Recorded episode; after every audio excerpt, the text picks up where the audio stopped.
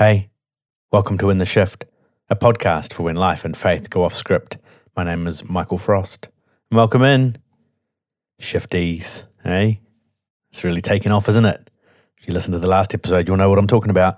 Anyways, episode 84 today, and Shane and I are having another conversation about experience, about experiencing God and all of the complexity that comes with that conversation for many of us, whether it's good experiences or lack of experiences, the intensity of experiences, the history of experience that we don't know what to do with, the claims about experience or the doubts about experience, the coercion, the manipulation, or the freedom and the beauty, all of that can be complex territory to explore. And so that's what we're trying to do, pick our way through some of that and make some sense of it, because for so many people in their journey of faith and of making sense of their faith and making sense of their own story, and maybe even as they cast a more reflective eye over their own history, over their own story, this is one thing that keeps coming up again and again and again. What do we do with all of that, especially as our beliefs shift and change, as the narratives and the stories that we tell about those experiences shift and change? So what we're trying to do is provide some way of reflecting on this, of naming some of the challenges that are present in this space, of talking honestly as possible about our own experiences and about the meaning making that goes on in this. Today we offer a few reflections coming out of the last episode, based partly just on what we've been thinking about and partly on the feedback that's come in since then. And we also talk a little bit about the notion of suggestibility and the role that that can play. We talk a bit about how all of this relates to what we think about God and where God is, or how God interacts with the world, or what kind of God we're talking about.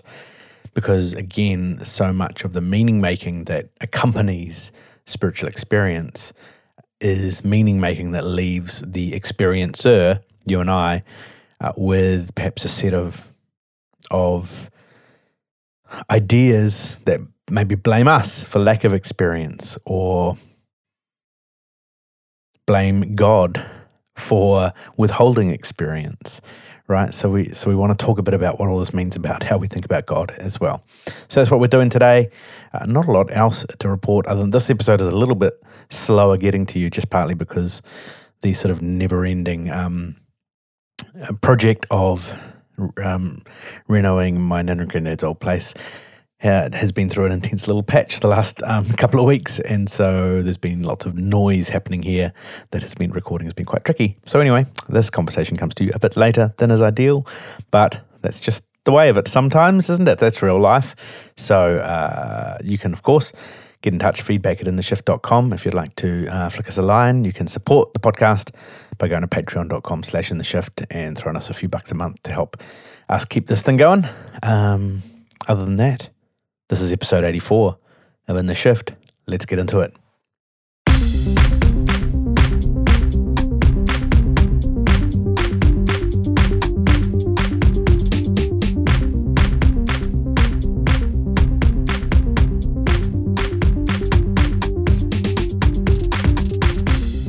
Hello, Shane. Hello. How you doing? Yep, all right. Mildly grumpy because my back's a little sore, so expect these to be some grumpy reflections, but otherwise fine. How are you? Well, we could finish with maybe a time of ministry, if that would help. That would be great. Yeah. Okay, are you trying to fix my heart attitude or my back or both? Oh, look, the back's just a manifestation of your heart attitude, I think you'll find. It's true. Yep. Look, there's two things to say. Firstly, first thing is, have you had a toasty today? No toasty today. Very disorganized day today. Disappointed. Did you? Look, I'm just bringing up two things that we got the most feedback on from the last episode. Yes, I did have a toasty actually. Excellent. And it was good, thanks. So maybe if we create if we ever do end up creating our cult, that could be our kind of sacrament, the preparation of a toasty. Yeah, for sure. Yeah. And then, and I put out a question on Instagram just in people's toasty recipes. Oh, I have to say I lost a lot of faith in the quality of I've lost a lot of respect for some of our listeners with things like cooked pineapple and a lot of canned spaghetti, which I might be having kind of like church camp flashbacks, but I feel a little ill just talking about that. No, I've got a lot of nostalgia for a cheese and spaghetti sandwich, which is amazing. It's like, our relationship. Let's get bread and then put pasta on it and then put another bit of bread on top. That sounds very white, doesn't it? Okay. So look, if it does end up being our sacrament, it might not be an open table to everybody. Well, that could be the rift.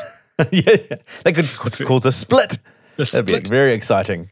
The second thing is just absolutely supportive and overwhelming feedback for the shifties. Do these people, to our audience. Do these people have no dignity? No dignity whatsoever. Oh dear! I think they're just doing it to irritate. No, everybody. Don't make more out of yourself than there is. You know, people just loved being called shifties. That's good. They loved it. I mean, we need a bit of tribalism. Yeah, you know? Yeah, that's right. Okay, well, look, we'll roll with that. Yep. Okay, good. I got to go with the people. It's a collaborative. Who am I to tell people how they can and cannot identify themselves? Well, exactly. And I'm sick of you trying to manipulate and pressure and conform our audience to your particular personality. I'm just worried about them. That's all. It's my pastoral heart. Okay, so we're talking about experience again. We are. And we're just building on the conversation we had last time, where we really just introed a bunch of the issues. And so we thought this time we would just talk about more issues and continue failing to solve anything. But the great thing about episode 83 is that we're past the point now where we need to apologise for droning on and on about things, because if people are still here after episode 83 and are annoyed how long it takes for us to talk about anything, I'm sure they would have found a more succinct podcast by now. Yes, I remember when I started this podcast and the first couple of years, most of the episodes, I was trying to keep a tight 30 to 40 minutes. And it was quite succinct, and I was pretty happy with that. This feels like an accusation coming. No, look. Then somebody else got involved. Just goes on and on. Yeah, we should have brought this up in our team meeting. No, the great thing about this is that I had to work so hard to make those succinct. And now you just gave me permission to be myself, you know? Be yourself. And to just ramble on for much longer. Yeah. The kind ramblings of Frosty and Shane. Exactly. Yeah. All right, so experience. Just thought I'd start with maybe some things that just we thought of on the back of that last conversation, because often what happens when we have these conversations is we talk and then afterwards we think, oh, that's made us think about this, or we never ended up talking about that. If we're honest though, Michael, nearly every episode afterwards, I'm like, did we even talk about anything at all? Like, did we even cover anything important? And it's not until I re-listen to it that I'm like, oh, some of that's useful. So, yeah. But then I do start thinking about it. You do seem to immediately forget everything we've talked about as soon as we've talked about it. That may be my ADHD flash memory, which is extremely interested in things that I'm currently doing and apparently has no capacity for things that it's not paying attention to. Look, we'll just put on that on the list for the ministry time at the end. Excellent. Good. Well, we're both wearing glasses, so you're in this too, mate. Oh, I am. Yeah, no, I've been on a few older calls for those. I always liked the old healing ministry for the balding, glasses-wearing man with bad teeth who didn't seem to think that any of those things were necessarily candidates for immediate healing. I do. I think I've talked about this before on the podcast, actually, but I did a long time ago. But I did go up for healing for my eyes when I was a teenager, and then the traveling healing minister who was in town told me to walk in faith that the miracle had happened, and so I had to sort of stumble around without my glasses for a day or so, waiting for it all to arrive. Oh dear! And it didn't. So eventually, I had to put my glasses back on, which then double whammy. I quit before my breakthrough. You know, I couldn't. You did quit before your breakthrough. Yeah, you could still be like 25 years later, walking around like a mole man, bumping into things, but hanging on in faith. Any minute now, God will be pleased with my persistence. Exactly. Yep. Good times. Right. We're trying to get to the point. There's a couple of things that I've been thinking about since our last conversation. One, I guess, comes to just this idea that,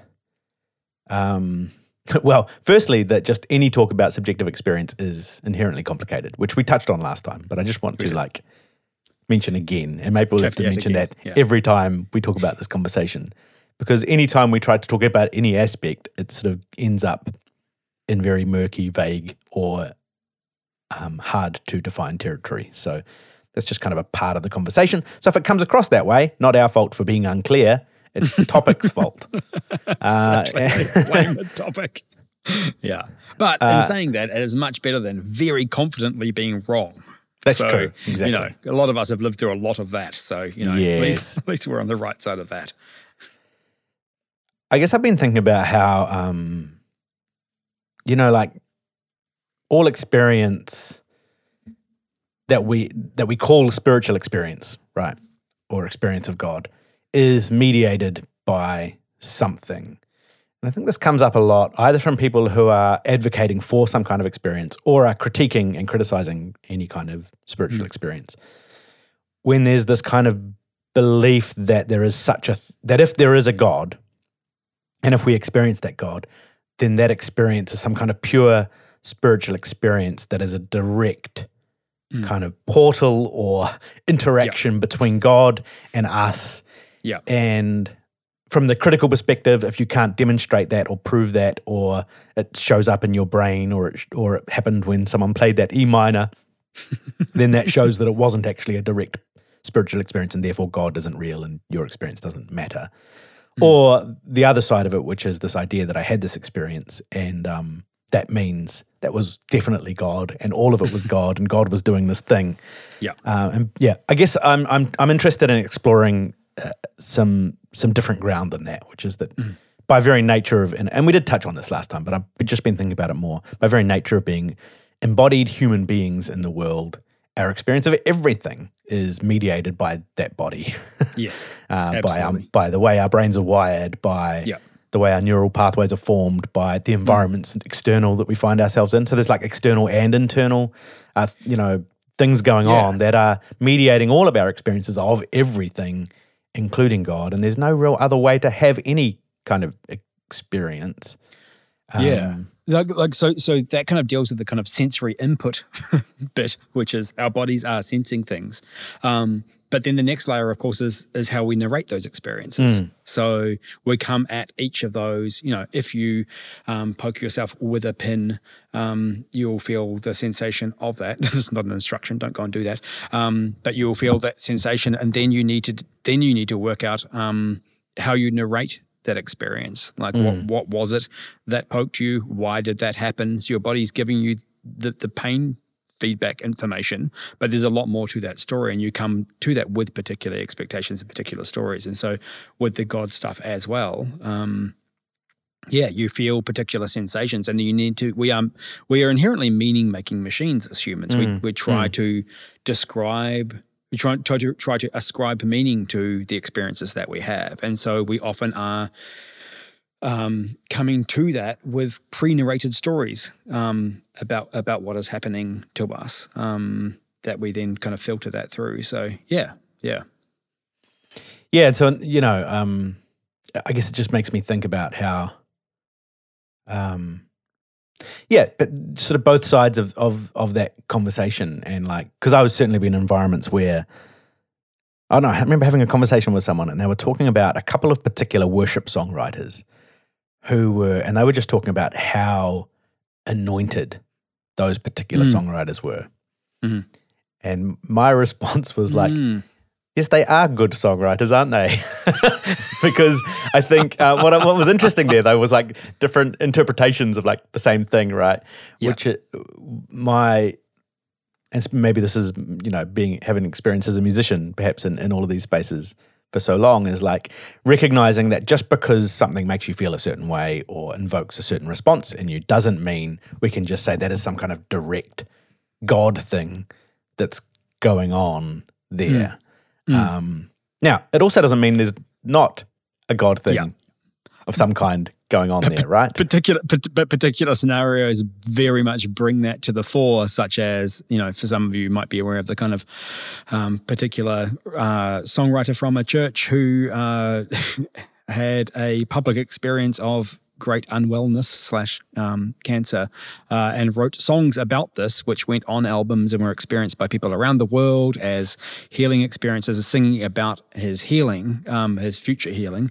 And then it was later revealed that this person wasn't actually ill in that way at all and was probably quite unwell in other ways.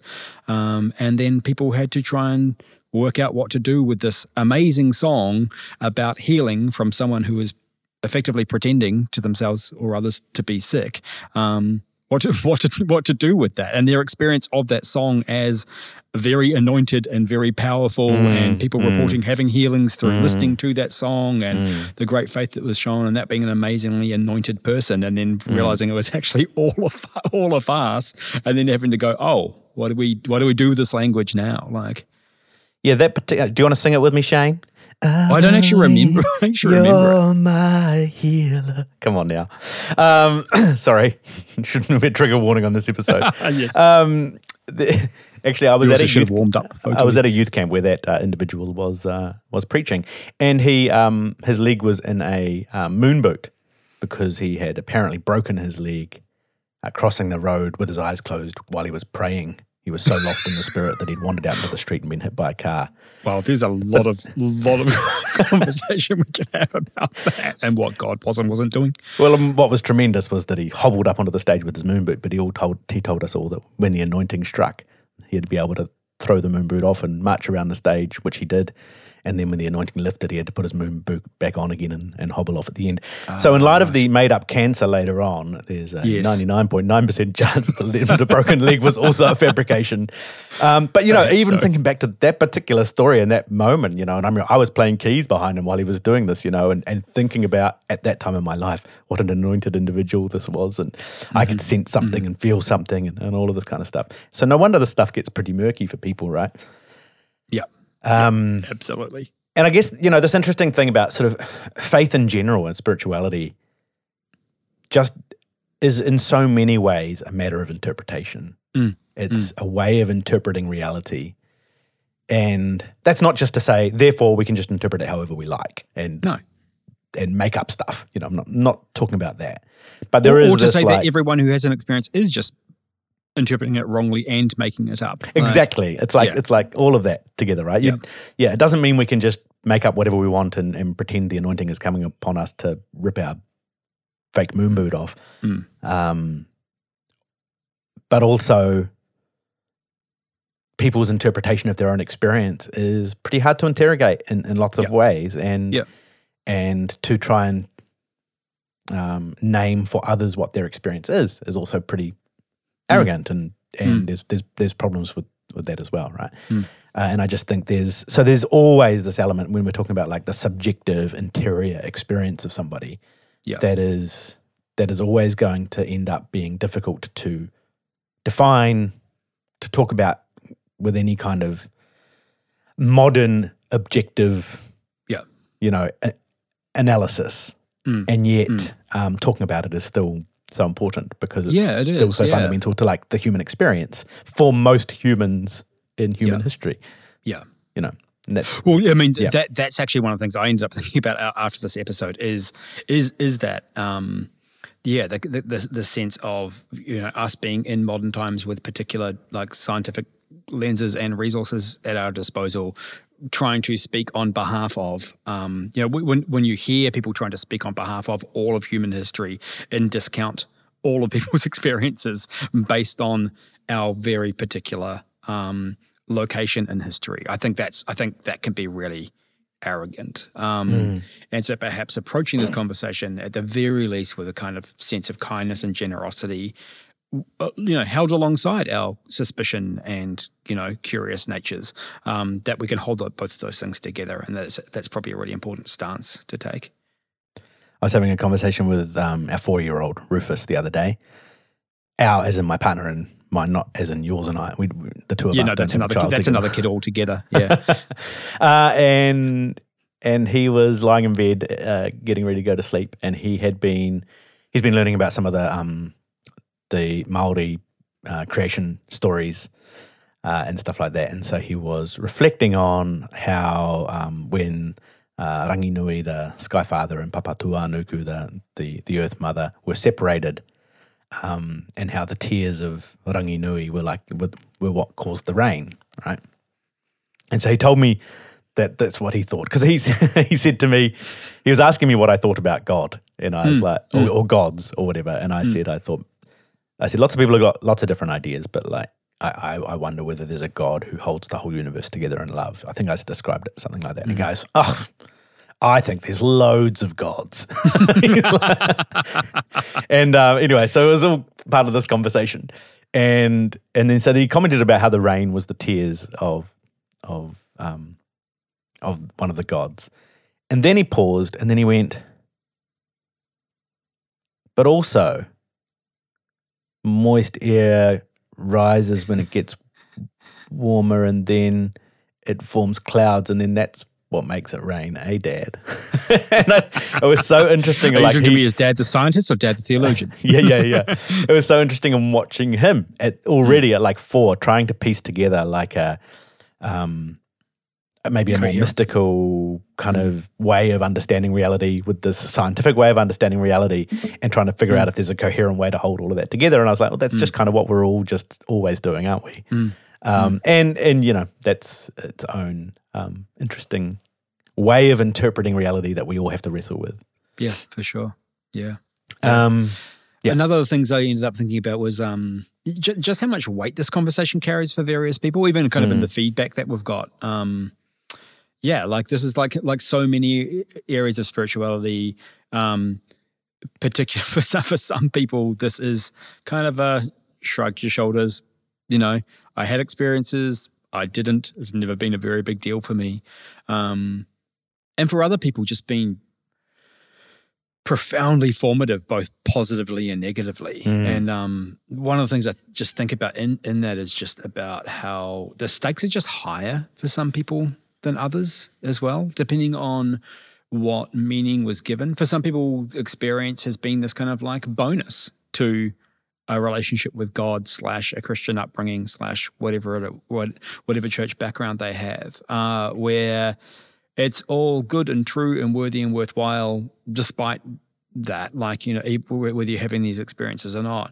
And therefore other people, this is the very center of what faith is, and therefore if you're missing out on it, you're really missing out on validation and approval and the central experience of what it is to be with God and a person of faith. And then even kind of what else we carry into it, and that for some people I think the stakes are really high because this is filling a need that isn't being fulfilled elsewhere. For people who have a profound sense of a need for some kind of unconditional love because they aren't receiving that in other places and other spaces, or don't feel that that's been offered to them, the stakes are really high for in this conversation because that's an incredibly meaningful thing. Yeah, for other people, they are in a container where you know, whether that be relational or otherwise, where they feel secure in their place in the world, where they have other places where they receive this kind of affirmation and acceptance and love, where experiences or lack of them, you kind of talked last time about your conversations with your parents on the way home in the car, where you were feeling a particular way and they were able to kind of narrate that for you and diminish the authority that some people had to help you feel, to adjust and feel secure again, despite your lack of experience. For people who don't have that container to return to, the stakes of this stuff can be really high, and the mark can last a long time. Like, yeah, and it sort of mixed in with all of that perhaps is something that I probably see a lot in kind of, I don't know what quite to call these spaces where we're all having these conversations, but I guess deconstruction has been like a word that gets used a lot. But like a lot of the people for whom this has been the hardest are the people who cared about it the most. Absolutely, yeah. And that's very counter to often the narrative that comes from those who remain inside. It's often the people who have lost their way are the ones who didn't care and Yeah. And, you know, just wanted to go and sin or something. I don't know, whatever it was. But so often, and I think this is very similar, it's often the people, for whom it matters most, for whom they care about it most, or they take it the most seriously, or they actually believe the things they're being told wholeheartedly, those are the ones who often end up having the hardest time kind of unpicking it or processing it, or the ones who maybe experience more trauma in that process, because, the stakes are so much higher. Mm.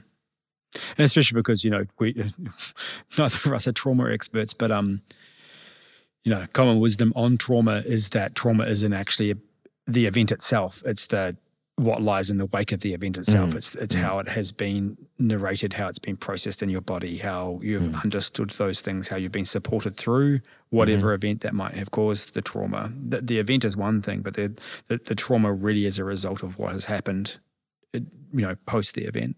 Yeah.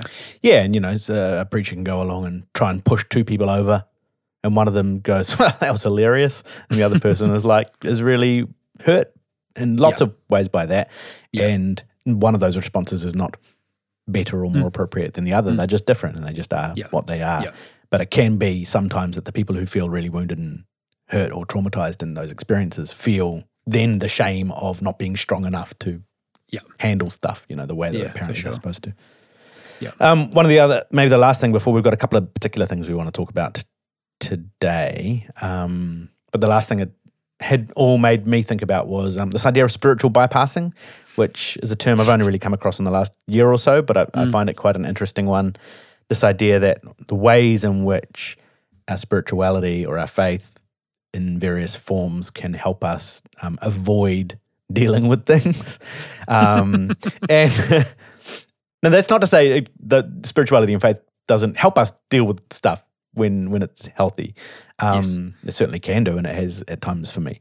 But also the ways in which, in particular, I was thinking about experience in relation to spiritual bypassing, and how often in the kind of spirituality and church environment that I was in when I was younger, how experience was the kind of the thing that was going to fix the problem or heal the illness or change my personality or give me the gift that I needed, you know, and give me the superpower that I needed to do the thing I wanted to do, or whatever it might have been. And that's kind of an interesting thing, just recognizing the ways in which maybe someone who has a complicated set of stuff going on, it's hard work to pick your way through complicated, interrelated, internal, external things that give rise to the challenges you might face in a particular area of your life, and social awkwardness or feelings of inferiority, or I don't know, all sorts of different things, anxiety, different stuff that can be going on for you, and just how maybe alluring in many respects the idea that I could go up and have someone pray for me that would change this situation for me. Yeah. Yeah. There's something very kind of potent about that idea, something very alluring about that possibility versus facing sort of 15 years of working through all of that myself. Yeah. But I think it also speaks to how you interpret the source of the struggles that you're facing.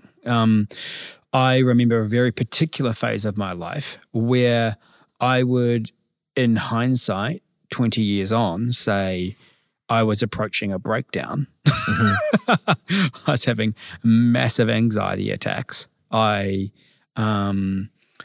was struggling hugely with mental health in a time where there was very little discussion of mental health in the kind of spaces that I moved in. And it was overtaking my life in really crippling ways, in ways which I was really struggling to kind of function day to day. And this is happening over a long period of time. And these anxiety attacks were completely overwhelming. And because my lens at the time was, this is a spiritual attack, what I needed was some kind of healing, some kind of breakthrough, some kind of protection, and so the tools I had at my disposal were persistent prayer and worship moments and all of these and all of these things. And so it wasn't even about whether I was willing to do the work or not. It's that my interpretation of the source of these things, right, which, you know, when I look back at that context, were a very complex blend of factors in my life, mostly relational, some burnout, you know, some you know, other stuff that were probably contributing to what was a very circumstantial mental health crisis, as in kind of fed by the circumstances I was in. And my narrating of that was a spiritual problem needs a spiritual solution. And so I wouldn't even begin to know how to unpick some of the contributing factors to that at the time. And so, like experience very quickly became the kind of only tool in my toolkit. What's interesting there perhaps is that, like, if we think about it through the lens of spiritual bypassing, it's not just the experience, it's the cause that is a part of that spiritual bypassing. Yes. So that, it's not just that you're facing this thing and then, the experience will fix it, but actually, like you say, you're actually not aware of what the thing itself is. That's right. I wanted to bypass that whole thing. Yeah, I wanted to be healed from anxiety, but what my body actually needed was healthier relationships, better boundaries, a re-understanding of my form of faith, a God that I could actually like look at honestly and love. You know, like there's like all the compounding factors, you know, like less job pressure, all of those things. Yeah, a better relationship with my body. Maybe just getting refamiliarizing yourself with the intensity of hell as well, like as a way of just shocking you back into exactly into where you need to be. It was a strong motivator. No, that's really interesting. Thanks for sharing that, actually. That's helpful. Okay, there's a couple of things we want to talk about then more specifically in this conversation, and we'll see how we go. And we'll see if in any way they form two distinct categories. We will leave that up to your judgment. Shifties out there can decide. I'm still working on my organic usage of that term. Feeling a little forced. That's right. Yeah, that was a bit forced that time. I'll work on that. We'll leave it up to people to decide if these really are two clear and distinct points or whether this is going to be one long ramble. Waffle, et cetera. But we wanted to talk a bit about just this idea of like our personalities and the role that our personality, what kinds of people we are, like plays in the ways in which we might or might not have certain experiences or respond to different environments and so on. And perhaps as a way of framing that up, even just the idea of like whether we've got a suggestive or a non-suggestive personality and the impact that can have, right? Yeah, and I guess I'd add to that, like I don't kind of see personality as being fixed necessarily. I think there's lots of factors in terms of life stages and experiences and maturity levels, and that we are constantly shaped and are reshaping ourselves. Yeah, but I think that, you know, if we're kind of talking about at a particular time and at a particular moment, there's this idea of kind of suggestibility that and they use this with kind of hypnosis and persuasion and all kinds of things where they can kind of like measure metrics of people's suggestibility at a particular time and place, which is basically your openness to being persuaded by particular authority figures, particular experiences, derived authority, like all of this kind of stuff where you are open to accepting either a directive or being suggested that you are having a particular experience and then going along with that. Different people at different places and stages are open to things in different ways, which sounds really obvious when you say it out loud. But I was thinking about, again, going back to kind of the Mark Fennell experience in that, in that church as a young person, wanting an experience with God, feeling profoundly rejected and just going, there are myriad reasons you could explain why a person wouldn't have that experience. One of them could just be that they are a naturally suspicious person, for better or worse, and weren't willing to give themselves over into that space whether God was in it or not, like let's put that aside. Let's say God was in it and let's say God wasn't. You can look at it from both angles and say, will you have the same experience as other people in the room that you've been invited into or not? One of the reasons why you might not have that is just because you have your guard up, because your instincts and your gut say, this is not a safe place. I'm not giving myself over to this person, to this environment, to this space. And therefore, some part of you is closed off to the possibility of experiencing the same thing as others in that space. Yeah, and that's really interesting, isn't it? Because in some respects, there can be, again, all sorts of reasons for that too. Sometimes it's because people are more cynical or detached and are suspicious. Sometimes it's their desire for a genuine and authentic experience that makes them suspicious of anything that feels manipulated or pressured as well, right? Or forced. And both of those things can have the same kind of impact on you. And again, this is not, the assumption here is not that experiencing something in that room at that time, let's say, in a is the desired objective, right? So we're not saying that experience is what everybody, ultimately we want everybody to have that particular experience. It's more a commentary on why it is that some people within those spaces will have certain kinds of experiences and other people may not have those kinds of experiences. Yeah.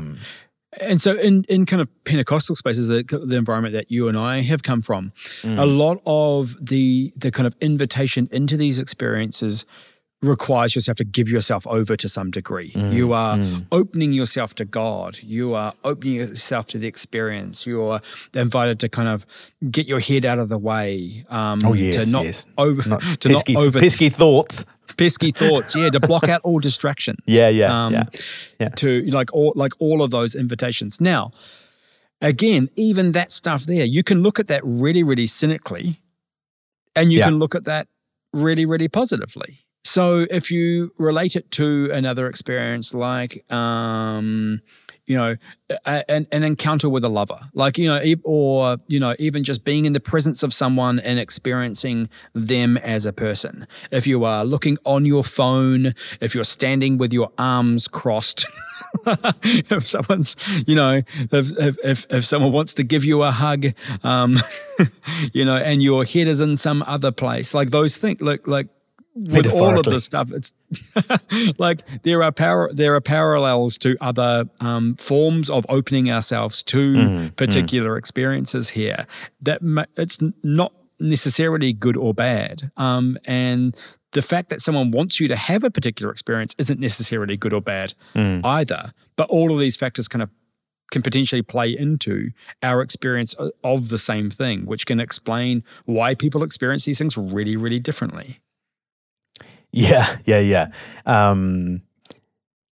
think about the idea of seeking a moment of intimacy with your partner and they gently touch your arm. You're like, are you manipulating me? Exactly, yeah. So you're trying to make me feel something, aren't you? Yeah. So when it comes to kind of suggestibility, like let's just kind of look at suggestibility as an idea of how suggestible you are to particular things. And obviously, depending on what it is, it'll change. But let's look at, your openness to suggested experiences and stuff like that. That's neither positive nor negative. It's really, there's times where being a bit more closed, a bit more cynical, thinking things through, being rational about it, closing yourself off to bodily prompts, looking for a lens through which to interpret bodily the information your body's feeding you, that's actually really healthy. Like you are less prone to be swept away by a cult leader. You're less likely to get scammed. There's lots of ways in which that's actually a really healthy and helpful thing. At the same time, if you are absolutely non-suggestible and non-persuaded by anything and are completely closed off to the world, then you lose something in that too, and that you're not able to give yourself, if you are so suspicious of everyone and everything, you do miss out on stuff. It's interesting thing about my own journey in relation to thinking about suggestibility as a lens to narrate my own story, and I think about being maybe a 16, 17-year-old who was very desirous at that time of a particular kind of radical experience, and I was reading, you know, books designed for young people like me who were passionate for God, and there was this thing happening in the 90s. Fire motifs. Oh yeah, and some book by a guy called Tommy Tenney, God Chasers. Oh, that guy. I think was it God Chasers. That guy. And he had some story about. Did he really? And took everyone's money after being blacklisted by the AOG in America for being a charlatan. Oh really? I just remember there's a story in his book. It's very vague now. I wouldn't have read it since I was maybe 16. Where he like gets up to pray and like the pulpit like breaks in half or so. I can't remember exactly the specifics of it anyway. But so I was kind of captured by all of this very dramatic experiential stuff, and you know, and there was the stuff going on at that time that was very experiential. If you're from the 90s, there's like things like okay, this is very in language here, the Toronto Blessing. And the Pensacola Revival. There were these revivalist movements happening often in North America. With all sorts of fantastical experiential stuff going on that then everybody was trying to sort of spread around the place. And so that was, you know, I was desirous of that. I was still looking for something authentic, so that probably limited me being hyper-suggestible, which is probably why I didn't fall over when all the people when all the other people were.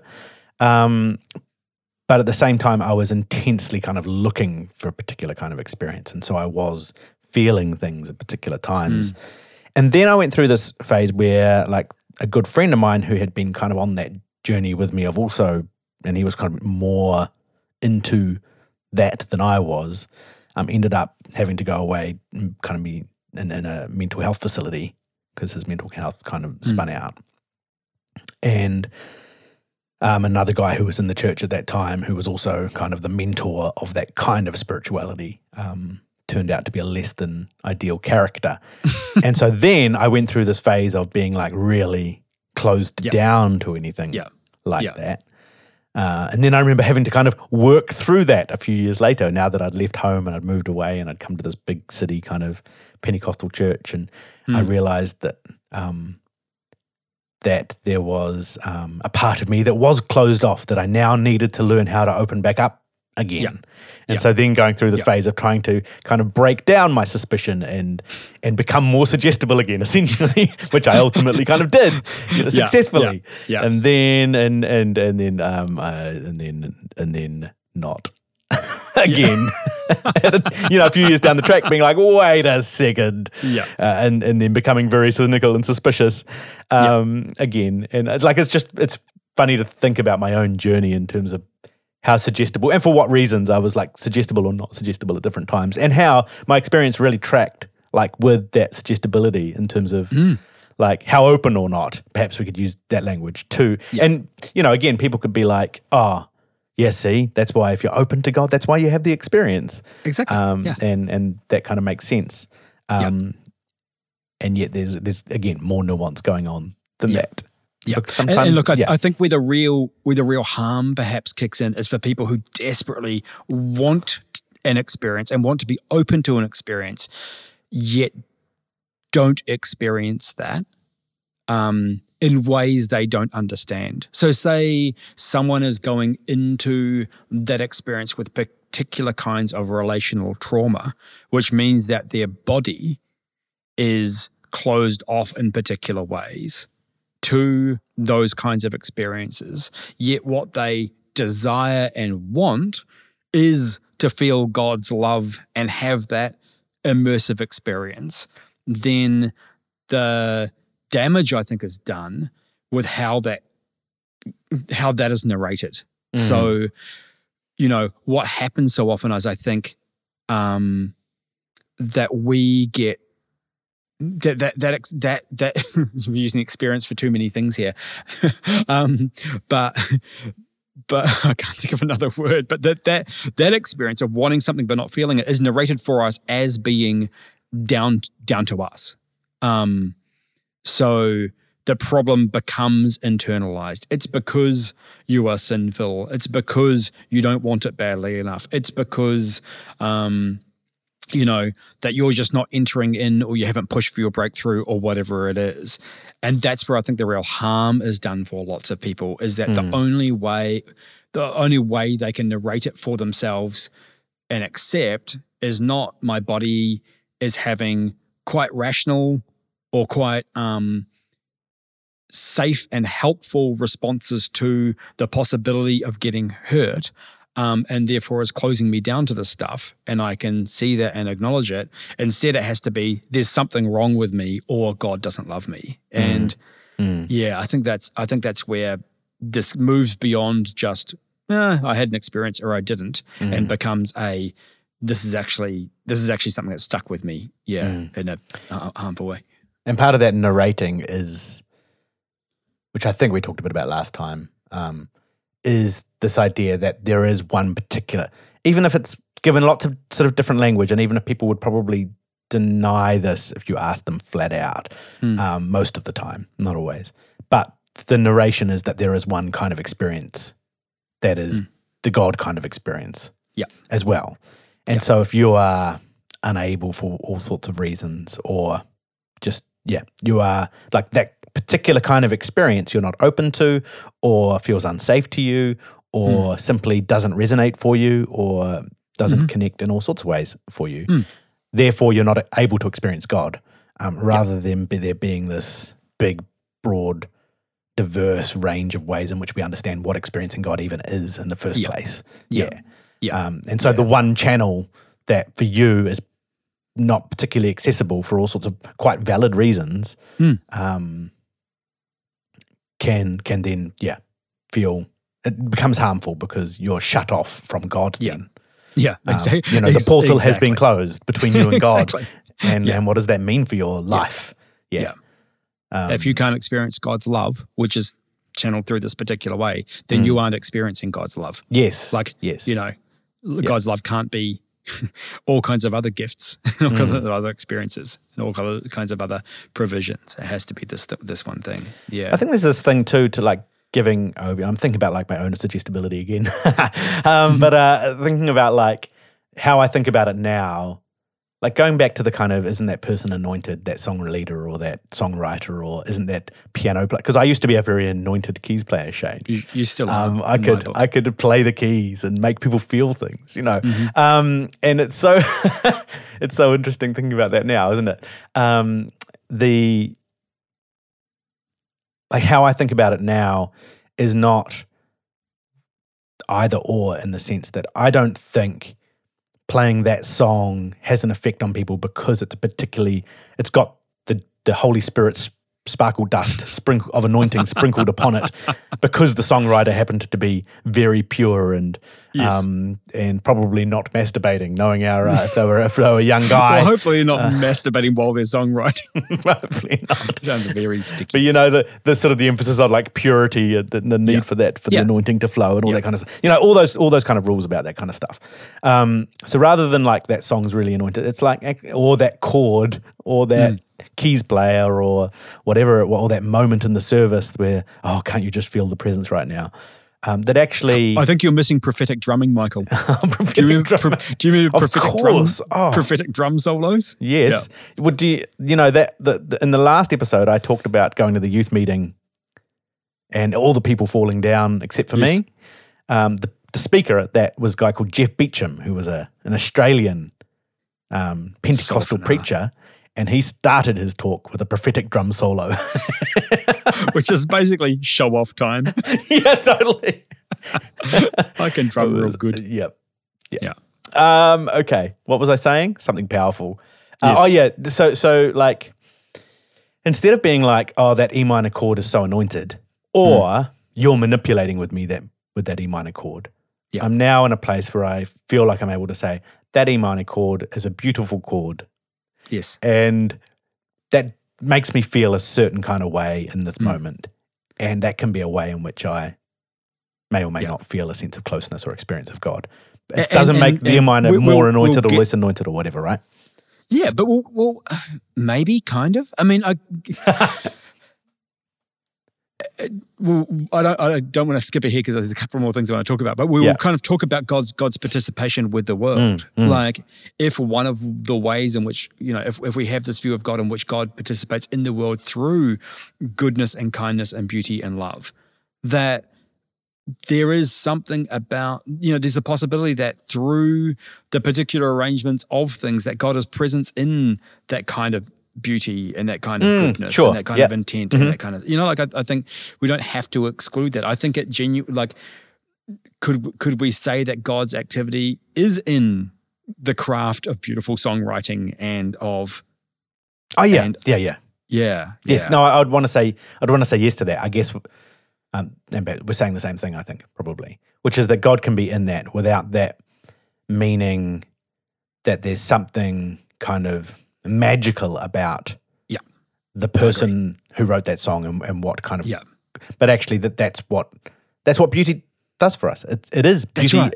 Beauty is a way to access experience. Yeah. Again, which makes me think about the poor songwriters torturing themselves for an anointed.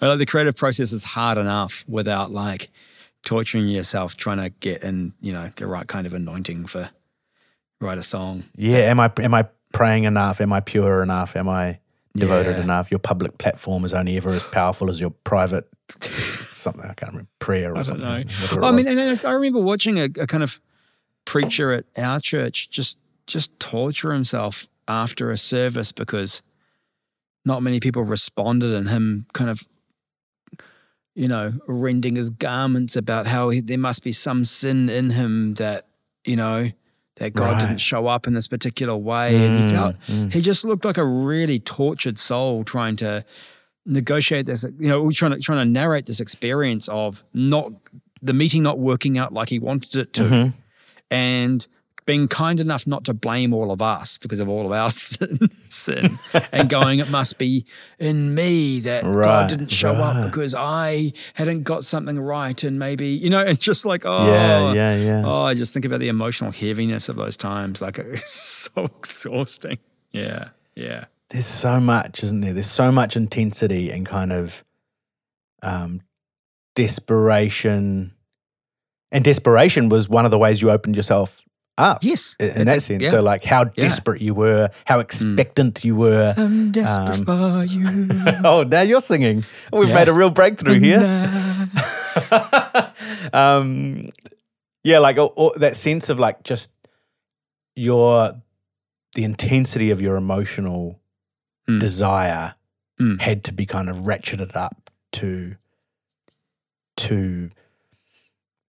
get to the point where God would offer something back, because that was kind of what God wants from you. God wants you to be desperate. Yeah. And so that whole notion itself is like a really interesting kind of idea, and just exhausting to think about now. Just so, like, I feel so tired thinking about that's how, the main how thing I remember from that time of my life. Emotional exhaustion. Yeah. But it also kind of links into something we might talk about in another episode, but about, and kind of references your story before about your friend who had, you know, who had a psychotic episode or a mental breakdown, a breakdown of some kind. That's actually a really common experience. And the kinds of people who end up being the really prophetic one, the super intense ones, the ones with the kind of like crazy look in their eyes, who are desperate for God and who can pray for extraordinary amounts of time and who can get up very, you know, that kind of. I want to be really careful because this is dangerous territory and this is not my area of expertise. And yeah, like I think. Just want to walk carefully with this one, but my anecdotal experience and some stuff I've heard from experts in this field is that there are, particular kinds of personalities which are prone to psychosis and are prone to, those kinds of expressions that also have they're often the kinds of people that. Are really into this. Are into this stuff. Yeah. Are into those much more extreme experiential. Who are able to give themselves over in ways that other people can't. Who are perhaps less cognizant of their emotional reserves. And in our experience in our youth group, often you know, some of the people that were the most into this hyper prophetic kind of super experiential stuff. Later on in life had real complexity with their mental health. Yeah. And I can even, like, looking back now and again, treading carefully through this and not wanting to make clinical diagnoses. Kind of no diagnoses, or like just universalized kind of statements that aren't true. I can speak about my own experience though, which is that I can look back now and see that I think if I had kept pushing on certain trajectories, and maybe if I'd been, because for all my the critiquing of the megachurch we've done over the last couple of years, it didn't want to be, because the megachurch was so interested in being marketable, it didn't want to be too crazy. So it probably it was a boundary probably to how kind of intense and excessive I got. How weird things got, But I do remember going away on like a sort of some kind of prayer retreat by myself where I sort of was trying to, trying to work up that level of desperation and hunger and so on, and kind of not seeing anybody and fasting and praying in a certain kind of way for extended periods of time. And by the end of those days away by myself, even then recognizing that it got me to a pretty weird place, which at the time I kind of interpreted as being quite in tune. And now I look back and just think I can still remember some of those feelings and be like, that if I'd have done too much of that, I could see how that could have made me pretty unstable as a person. There's another thing maybe to reflect on before we jump on to the next thing is like that sense that we just, all of us, as we're thinking about like suggestibility and the way we're wired and how we respond, is that we just react to different situations differently from each other. And again, that's partly due to maybe our past, the story to this point of our lives and the way our personality happens to be configured or where it's up to at the moment in its kind of evolution, the way kind of our intuition has been shaped, all that kind of stuff, right? Which might mean that we actually just do react to different situations differently to one another. And so again, that like normalizing one particular or universalizing one particular kind of experience as normative kind of creates such havoc for people, I think, because we all just do react to different things differently from one another. So one example of that is, if you were to take the same person and take them into a Pentecostal space, and then take them into a kind of like new agey, kind of like hippie style spirituality space, that person would have very different reactions depending on what their background and what they're being warned against and what their kind of intuitive gut feel. But guts are trained too. Intuition is trained as well. But like you might walk into, I still think I described last time about, coming from Baptist land, walking into a Pentecostal space, feeling very, very suspicious and cynical towards it and feeling nothing in that space. And then 2 years later, being completely immersed in that and hungering after more and more of it and being very annoyed and looking very cynically at the Baptists for, how dry they all were and, too much time thinking about things when they should be, experiencing God like us. And then, down the road a few years after that, being very suspicious, having spent too much time in green rooms and watching how people manipulated people and then feeling very suspicious. Same context, exactly the same. And at three various stages of my life, feeling very differently about them and therefore having very different experiences of them. And it would have been the same in kind of like, let's say a new agey kind of space, at different stages of my life, feeling at different levels of openness and then probably having very different experiences in those spaces. Like, I was thinking about my, my experience of, a number of years ago when I was young, when I moved to Auckland out of, again, small church to big church, like the experience of a big stage, excellent musicians, lights, I don't know, probably smoke machines or whatever it was back then, was like, wow, this is amazing. And that opened me up, right? Yeah. Now, because I experience coercion and manipulation and pressure and all sorts of abusive power in spaces that use those things and saw the way they could be used as a part of that package. Anytime I'm in any kind of, I don't mind if I go to a concert, Like, you know, I go and see, I don't know, whoever play, and there's lights and smoke machines and big screens and excellent musicians, and I think, this is amazing. But if I go into any kind of church space that even sniffs of something like that, I just about have a heart attack. Yeah. And yeah, so same things, very different reaction to those things based on my own kind of experience. Yeah. And, you know, so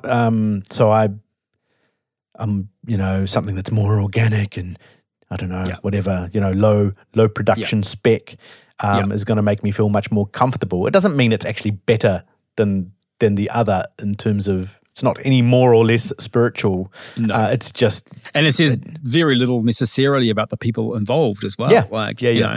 Yeah. It's probably true that in volunteer spaces it's hard to do that level of high production without just ruining some people's lives. But that's kind of that's another point. Let's just leave that point aside and just talk about the experience itself. Yeah, let's assume they're all being paid really well, being given breaks, and are there of their own volition. Okay. So that's we wanted to talk about that, and then the other thing we want to talk about, I guess, is how God is implicated in all of this conversation as well for people. Which we're probably hinting and nudging at all the way through all of these conversations because we're talking about experiencing God. But, coming back to Mark Fennell's experience of like, does this mean that God isn't real or that these people are faking it or that God is holding out on me for some reason? All of this relates to what we think about God and what our experience or lack of experience means about God and what God is like and what God is doing or not doing. Holding out on us or not holding out on us, a level of desperation and how much that's causing God to decide to give us some feelings or not, you know, like all of that kind of stuff, right? And so much of this stuff comes back to stuff we've talked about before, but essentially to say, if God were a person, if God were a person you were in a relationship with, would the God you're envisaging be a good person? I still think about a 12-year-old person who is in desperate need of some kind of unconditional love and an experience of that, who desperately wants that experience and is asking for that, and what kind of God, for what reasons, would choose to withhold that experience? You know, if a child is saying, can I have a hug? I need some love. I want some affirmation. And a parent is going, you're not desperate enough for it. You don't need it enough. Then there's something wrong with that parent. Yeah. And I think we should have standards for God that are at least as high as we'd have for regular people. That's my hot take. Yeah, it's and there are lots of ways kind of to get around that, sort of do kind of somersaults and backflips logically to sort of say, well, you know, God's ways are higher. I don't know, it's always the get out of jail free, isn't it? Or all sorts of different ways to try and say what God is trying to do here, and it's not up to us to question. Whereas I would say it is very much up to us to question. It isn't it? It's a huge if you're considering whether you want a relationship with this being. Yeah, that's right. And just this notion, and I think about sort of, and we've talked about this, I've talked about this with various people on the podcast before, but like this notion of like what we're even thinking about when we think about sort of where God is or how God interacts with the world. And if God is kind of just sort of up there, hovering around, watching everything, just sort outside of deciding, of outside of the world, deciding when to intervene or not, when to get involved or not, when to make a person feel something or not. And that basically our experience is simply the result of God's choices to do that or not. Then that sets up, for me, a very problematic, I mean, that's just going to cause all of the kinds of problems that we start to see in terms of these frameworks. And it kind of puts us in a position, like, so you look at a person with spiritual authority, like you look at a person, a worship leader or a pastor or whatever it is, because we're meaning-making creatures, we have to come up with reasons for why God might not be doing this. If we believe that God can unilaterally come down and interfere and say yes or no to particular experiences in those ways, we then have to make meaning for why God isn't doing that. Yes. And so we do. We say it's because of unconfessed sin. It's because you're not desperate enough. It's because, you know, you need to break through. And you know, we see this in the Gospels with people saying, you know, is this man not healed because of his sin or his parents' sin? Mm. Is this, you know, which is it? And Jesus going, neither of those, but because this person is unwell, you know, like that's a whole nother conversation to have. But because we are meaning-making creatures, we explain on behalf of God why God is or isn't doing particular things. Yeah. And sometimes they're all of God, but they're just not very good explanations. And they're explanations which just double down on people's sense of unworthiness, of being unlovable, of being disconnected. Yeah. Or ultimately for lots of people that God just isn't there. And they are almost like the inevitable conclusions of that framework of thinking about God. Yeah. Because if we conceive of God in that way, then we are inevitably left with those questions. Yeah. And either have to appeal to a sort of a God's ways higher, God has mysterious plan that's being worked out that we don't know and that's why, or whatever. That's the only way out. That's the only way out of personal kind of blame and self-loathing, really, is God's mysterious plan. Yeah. And so, God's not there. Or God's not there. Yeah, of course. Yeah. And luckily, for only $5.99 a month, Michael has an alternate version of God. That's right. Exactly. Let me tell you who and what God is. Don't have the answer to that one, but I do live with the ongoing sense that there is something meaningful about experience of life and the world, and that God may well be, in fact, be a word for something real. But if that God is real, I don't even know if "real" is the right word. But if that God is one to be believed in or related to, then I can only conceive of that God as one who is in and through all things. You know, this idea of panentheism and this God who is present in and through all things and not standing outside of the system, deciding when and where to sort of intervene. Choosing whether to stop a genocide or not. Yeah. But that God is at work through love in and through all things. Then that doesn't make all of our questions go away, and it doesn't solve all of our problems, but it's a way of thinking about God that, at least for me, offers me something to work with that doesn't lead me to that place of, and therefore God isn't real, or God doesn't love me, or God's leaving me out of something, or it's my fault and my sin and all that kind of stuff. You know, I just think this notion of like what God is like is so important. I was reading a salvation prayer on a church website the other day. It's about bloody time, Michael. This is good because I have been praying for you lately. And I was just struck as I read it. Like, again, this comes back to like, what kind of God are we talking about here? And all of these things that we've sort of given really spiritual language to, that when you, like you say, put it in the terms of a real relationship, suddenly sound really kind of controlling or abusive or just mean. But when you put all the spiritual kind of language on it and say it's about breakthrough or anointing or whatever, you know, whatever language we put around that, then it sort of, it clouds the fact that actually this is just a thing that is quite awful that you're saying here. Yeah. And like this salvation prayer, I was just reading it, thinking about like what that would be like in a relationship with somebody who was in control of everything. And it was, what was it? I've got it here. Dear Jesus. Are we praying it out loud after you, or? Trigger, please repeat after me. Okay. This is a trigger warning for this one. I'm sorry. But dear Jesus, I'm praying this prayer because I know that I've done wrong by living without you. I'm sorry, and I trust that you will forgive me.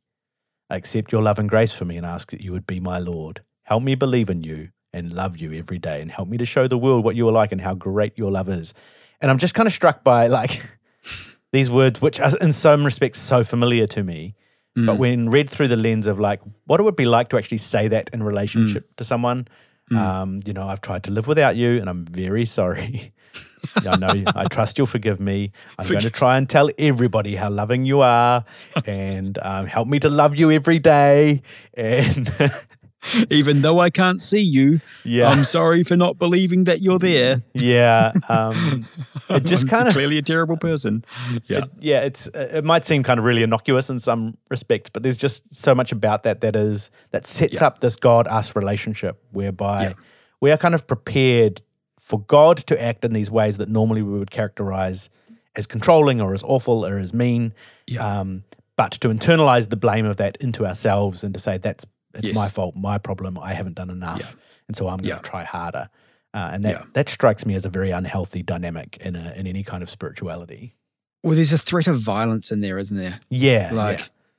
There's a threat of violence of like, unless I perform in these particular ways, something bad will become me and you're in control of that. So don't hurt me. You know, like, I'll be good. I'll love you. I'll love you. I'll keep loving you, okay? So don't send me to that place. Yeah. Yeah. Which is not good. No. And if you contrast that with the God who is in and through all things, who is constantly inviting all of creation to the most loving possibility, who is always adapting to this kind of concept within process thought of, you know, the world is arbitrary, but God is not.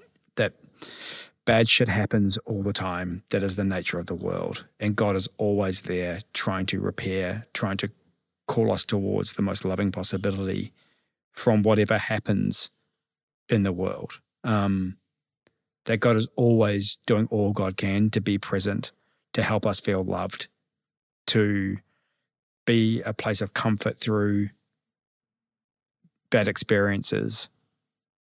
Yeah, there's a beauty in that. That God would see our experience of their absence and grieve that, and might not be able to change that about the ways, the signs our bodies are giving and our interpretation of our experience, and can't click fingers and make it all better, but will constantly and creatively through all of creation, through others and through the world, try and help us to reach us, to help us feel connected, and to not have to internalize responsibility for that experience. Like there's a beauty in that. And yeah, and you know, I feel like the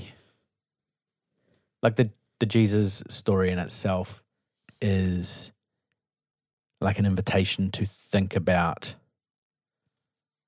like, so Jesus has this experience of like feeling like God is absent in this moment when Jesus is being, you know, violently executed, and cries out this cry of God forsakenness. And I don't think, you know, there are some sort of forms of theology I don't like, which talk about how God really did abandon Jesus on the cross because he was carrying all of our dirty, dirty sins. And look what we did. We made Jesus and God and Jesus and the Father not be able to be together because of our terrible sin. And that's not my vibe. But instead that Jesus, as the one who was like faithful and who did not take up violence and harm as a way of being in the world, but instead persisted with love. Even that Jesus has this experience of absence, of God not feeling, of not experiencing God, of not feeling like God was there, of feeling like God had abandoned or left, or and that in itself to me is like a story that says, well, it's a story that challenges the notion that a feeling of God's absence is our fault. Yes. Yeah. And it affirms that that's a very human experience. Yes. If God has entered fully into our humanity, then God has entered into those experiences where there are the sense of the absence of God, where the experience of great failure and great persecution and great violence feels like God isn't present, and that God has experienced that and therefore is compassionate towards that and understands that. Like, and in a way that doesn't mitigate all the other possibilities of the ways that God, of Jesus' other experiences of God, which is of intimacy and of devotion and of care and of all of those things. Like those things can sit side by side. And it's not because you haven't got the formula right that you're experiencing or either of those things. And it's not necessarily because you've got the formula, because you're experiencing particular things, it's not necessarily because you've got some magical formula right or wrong. Like that those are innate to the human experience, and God is in that and with us in those things.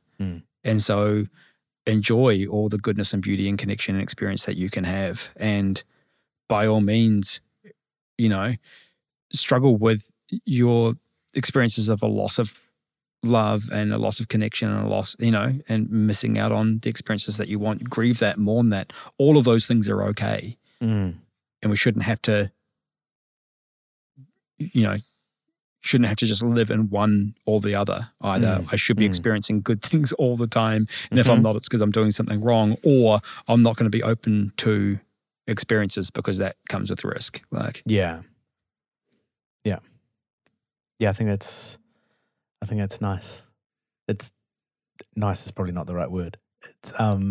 It's real life. Like it, and I feel like any, for want of a better term, theology of like God or of experience has to start with our actual real lived experience of what it is to be human in the world, rather than with some ideal of what we have decided it should be like to be human in the world. Yeah. And the reality is that life is beautiful and terrible, you know, like that life is filled with love, and also we experience the absence of love. And that is humanness. That is the experience, in fact, of all of life in the universe, as far as we can tell. You know, teeming with life. And it also marks all of our relationships as well. Yeah, like, yeah. I mean, I probably talked about this before, but I spent a long time working with really vulnerable young people. And one of the great forming moments of my faith is when I realized that the version of God that I had been taught and raised with and told was true was experienced as profoundly harmful by the vulnerable young people I was working with. And I just could no longer tell them particular things about God that I was raised with, because it wasn't true. It wasn't true and it was harmful. And again, coming to this, you know, experience discussion, thinking about a vulnerable young person who really wants to feel connected, I need a version of God that I can explain and be compassionate towards their lack of experience and be okay with that. And I'm not okay with a God that looks at that person and says, you're not desperate enough. Or pure enough. Or pure enough. Or whatever it is. Yeah. I can't do that anymore. I need a version of God, and what is true and authentic to me, and I think to the Christian tradition, is a version of God that wants that young person to feel love. And it might not be, that might not be able to happen in the way, in that moment, in the way that the young person wants. But there are a multitude of ways in which God holds us and loves us and is compassionate towards us. Yeah. We must be getting near the end of the podcast because we're talking much more quietly now. We're talking quietly and empathetically and seriously now. So we're obviously... our cynicism's dropped away. Yeah. That's beautiful. I think that's a good place to finish. Thanks, Shane. Thank you. We'll talk again. Indeed. So there we go, my conversation with Shane Holt, the second in our series of conversations on experience. And we'll be back in some form bringing you more conversations soon. Thanks as always to Rhys Michel for his amazing work and taking the audio that we give him and turning it into something listenable in your ears. Until next time.